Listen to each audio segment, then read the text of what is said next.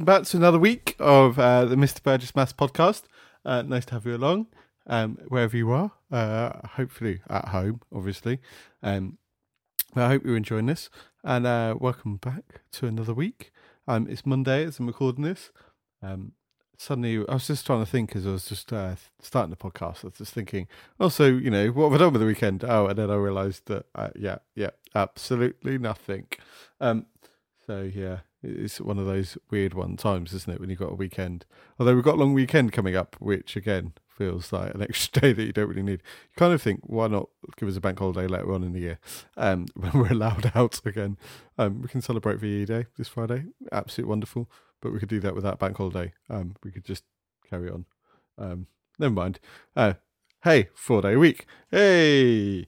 Um, so wherever you are, hope you're uh, enjoying the sunshine though today. I just come back from a walk. It's gorgeous out there, so I'm starting to get back into yes, nice things uh, after the horribleness of last week. Um, it's actually quite nice to be outside again. Um, I've been planting lots of plants and uh, digging my veg patch, so um, I actually had some plants start to uh, grow in the uh, little incubator in the kitchen. So I've got um, some courgettes on the go now and some peppers on the go. So I'm very excited, very excited to suddenly see them pop up, uh, literally one after the other. There was like four grew on uh, Sunday. Uh, just every time I went out, there was suddenly another one just pop out of the soil. So it's you know small things, small things will uh, please you at this time, I suppose. Um, but uh, not a lot else gone on. I suddenly thought. Um, but there we go.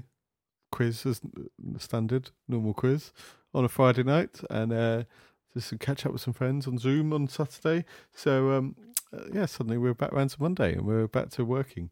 Um, although it's starting to feel like oh, we're getting to some kind of rhythm um, in some way. But uh, my to-do list never seems to go down; it just seems to get longer.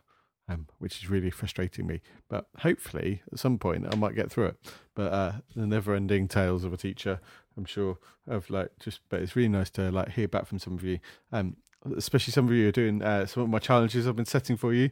Um, uh, so uh, I've been really looking forward to seeing some of the um, circle theorems.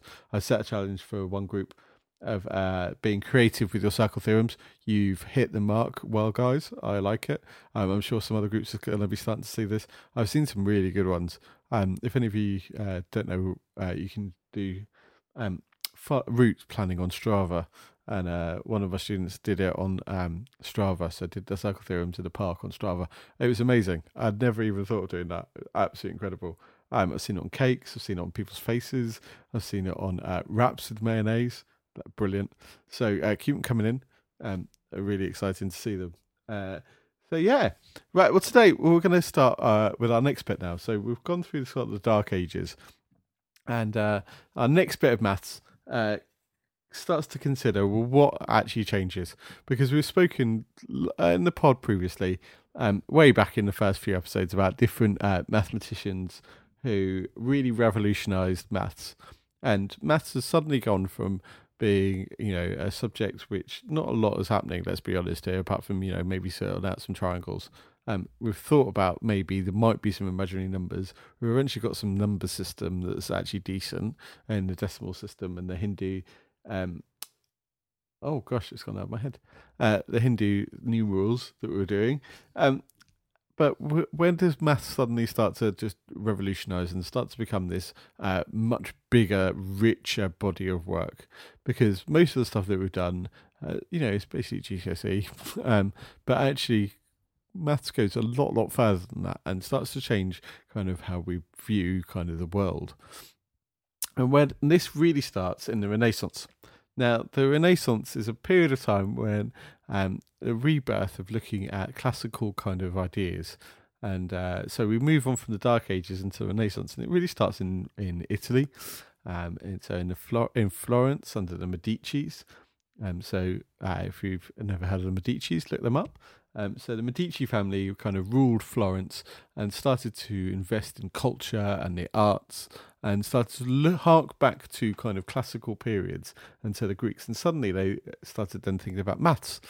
Um, and so people like Leonardo da Vinci, um, who is more well known as an artist, really, but also, you know, very, very intelligent, came up with ideas for flying machines, but also started to work on some maths as well um, in terms of uh, the aesthetics of um, the Vitruvian man um, and understanding the, where center points of circles and squares needs to be for the Vitruvian man.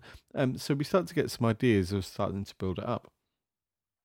And kind of the way it kind of works is that we started to get a lot more science involved and science started to build and the scientific method started so um, kind of the idea that you proposed a hypothesis and then uh, you investigated whether or not that was true whereas prior to that you kind of observed stuff and then tried to create uh, something to f- a model to fit what you observed. Whereas instead you started to theorize and then see if that was true. And that's the scientific method. Whereas maths is a bit more different. Kind of we take things we try and we kind of conjure up an idea, same sort of idea, idea way in the science method, but then we try and prove it based upon prior knowledge. And so taking it for prior bits it further and further and further. And that's the idea of sort of kind of Greek ideas of proof. Then that's where proof comes into it. Now, we start to get to some better ideas then because we start to get to some big, big hitters in the Renaissance. So we're going to take a few podcasts this week of looking at the Renaissance and kind of some of the bigger players. We've already looked at some of them. So um, people like Euler, um, like um, uh, Pascal, like Newton, um, like uh, Leibniz. Um, so we're already starting to hit some big, big names now. These are the big dogs of uh, maths, really. Um, so the first one we're going to look at, and one of the older ones, is a guy called John Napier. And so he was around 1550 to 1617. So talking, you know, similar times Shakespeare, really, that sort of ideas. Um, and he was actually Scottish, so not English. He was Scottish. Um, of course, there were separate countries at the time. Um, so he was a Scottish nobleman. Um, and he kind of investigated lots of uh, ideas around maths. So one of those things was that he invented um, the logarithm. Now, in schools, we don't really do logarithms very much, uh, but years and years and years ago, like that would have been standard. You would have learnt logarithms from a very young age. Whereas now we really don't do it till A level. Um, and it's a bit of a shame, really, because actually they're really nice. Um, but he wrote a book called The Description of the Wonderful Rule of Logarithms. I just love that. How just just just put it out there. Yeah, these are these things are wonderful. Like just straight in the title. Yeah, bring it on. Um, and uh, he decided to um, basically come up with an idea of a logarithm. Now, a logarithm is a, a number that you raise to the power of 10. So, the logarithm of a number is the number you have to raise uh, 10 to in order to generate that number. Now, that sounds a bit complicated, so you might want to write some things down. So, for example, the logarithm of 100 is 2 because 100 is equal to 10 squared, and so 10 to the power 2. And the logarithm of 1000 is 3 because 1000 is 10 to the power of 3. And so we what we tend to do is we say log bracket 1000 close bracket equals 3. And that's how you work out a logarithm. Now, the thing is, you can work out logarithms for any number. So it doesn't just have to be powers of 10 that are nice and easy. So, for example, the log of 25 is uh, 1.39794 because 25 is equal to 10 to the power of 1.39794. Okay, are we there? Yeah. So you basically, to inverse it, you kind of do 10 to the power of whatever that number is, and that works out and you can change the base of it. So you can instead of doing it 10 to the power of something, you can actually change the base of it. So for example, you could have log base 5 of 25 is 2 because 25 is equal to 5 squared. And so you can change the base of something as well, which is an even more slightly complicated thing. Um, and yeah, so Napier kind of really revolutionized these. Now, why is that important? Well, actually, it's because if you understand some laws of logarithms, it makes uh, calculation much, much easier, especially of large numbers. So Napier was uh, kind of massively into kind of making um, calculations easier. And one of the things he did uh, is still around today, um, and we can use them. If you go to the Science Museum, I have seen a copy there. So you, if you look in the math section, um, and they're called Napier's bones. Um, and Napier kind of um, came up or used a way that was being used um, around the world, particularly in the Arab world, of um, and Fibonacci as well, of multiplying numbers together. Um, and if you ever use the lattice method or the matrix method of multiplication, that's exactly what he was doing. But what we'd have is he'd have a set of um, sticks, and each stick would have the times table on it. And what you would do, say if you wanted to have uh, 567 times 3, is you'd get the stick for 5, the stick for 6, the stick for 7 out, and you'd put it on, and then have the times table split in half, and the tens and units, and then in a diagonal, and then you would look at say the third row of five of whatever it is, and you'd add up the uh, diagonal columns, and that would give you your answer to your multiplication, and that is a quick way of being able to multiply large numbers um, by a single digit. Um, and it was much much quicker, so therefore you could do things much easier. Um, don't forget, there's no calculators at this point. So they didn't come around for a long time. But what happens if you want two large numbers multiplied together? Well, what you'd do is you'd get use your logarithms, and you would uh, find your logarithm of one number, and you'd find your logarithm of the other number, and you just add them together.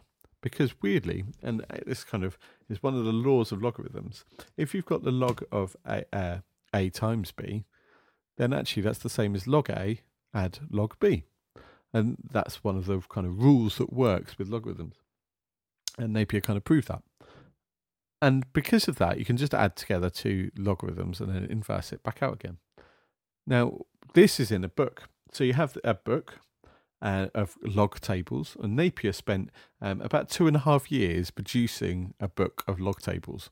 So you used to have this massive book, and uh, you'd have to then look up the values of your logs and uh, you'd add them together, and then you'd uh, find your inverse logs and uh, work it backwards. And we still have, as mathematicians, we still have books of tables now today. We don't tend to have log tables anymore because we can do it on a calculator, uh, but we still have uh, tables, uh, values that we look up things. So things like normal distribution, um, Poisson distributions, lots of, particularly in statistics, we'd have lots of um, statistical tables that we tend to look up. But you used to, uh, you know, instead of having to carrying a calculator around, you carry around your log tables uh, until uh, they came up with a different system. And so uh, a little bit later on, a guy called um, William Oughtred, uh, who lived 1574 to 1660, he came up with um, a logarithmic scale. And so uh, this created what's called the slide rule. Now, I have absolutely no idea how a slide rule works because I, um, you know, uh, compared to what most of you think. I'm still young, um, and I wasn't around before a calculator. Um, but up until kind of even the 1970s, so you think uh, uh, we're talking quite a long time here that a slide rule was uh, invented for and used for, um, up until the 1970s, really, till the calculator was invented, and the electronic pocket calculator, particularly, was commonly used. Actually, you would have your slide rule or your log tables um, whereas once you've got a calculator, you don't need them anymore. And but these log tables actually lasted a long, long time.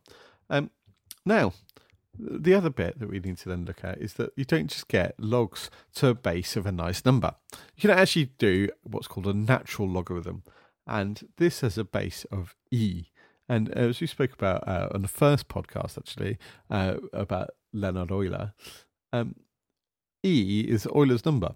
Um, and so you can take a base of this weird number and it starts to then work much better. And that's called a natural logarithm. And it has its own special symbol. So instead of saying log something, we actually say ln. So it's called a natural logarithm. Um, and uh, we'll talk about those at some po- uh, point in the future about Euler again, because I've realised we didn't really touch the surface really on my first podcast uh, on Euler. But uh, we'll come back to some of the other things that he did because he did some amazing things. Um, and so there's kind of two kind of English and Scottish mathematicians who changed kind of how you calculate two numbers together much much easier. Now it works with division as well, so instead of adding them, you take them away, um, and so we start to get to some uh, better ideas um, that work together. So there we go two ways of being able to use uh, multiply numbers together, divide numbers together before you even had a calculator.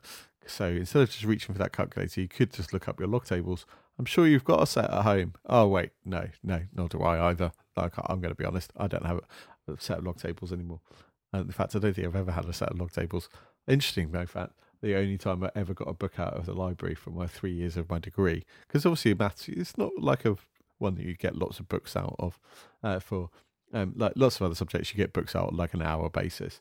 Uh, so I only, I only managed to get out a set of tables because I'd left them at home. That was it. So in three years, it's quite impressive. Um, so probably shouldn't ever say that to my lecturers at the time.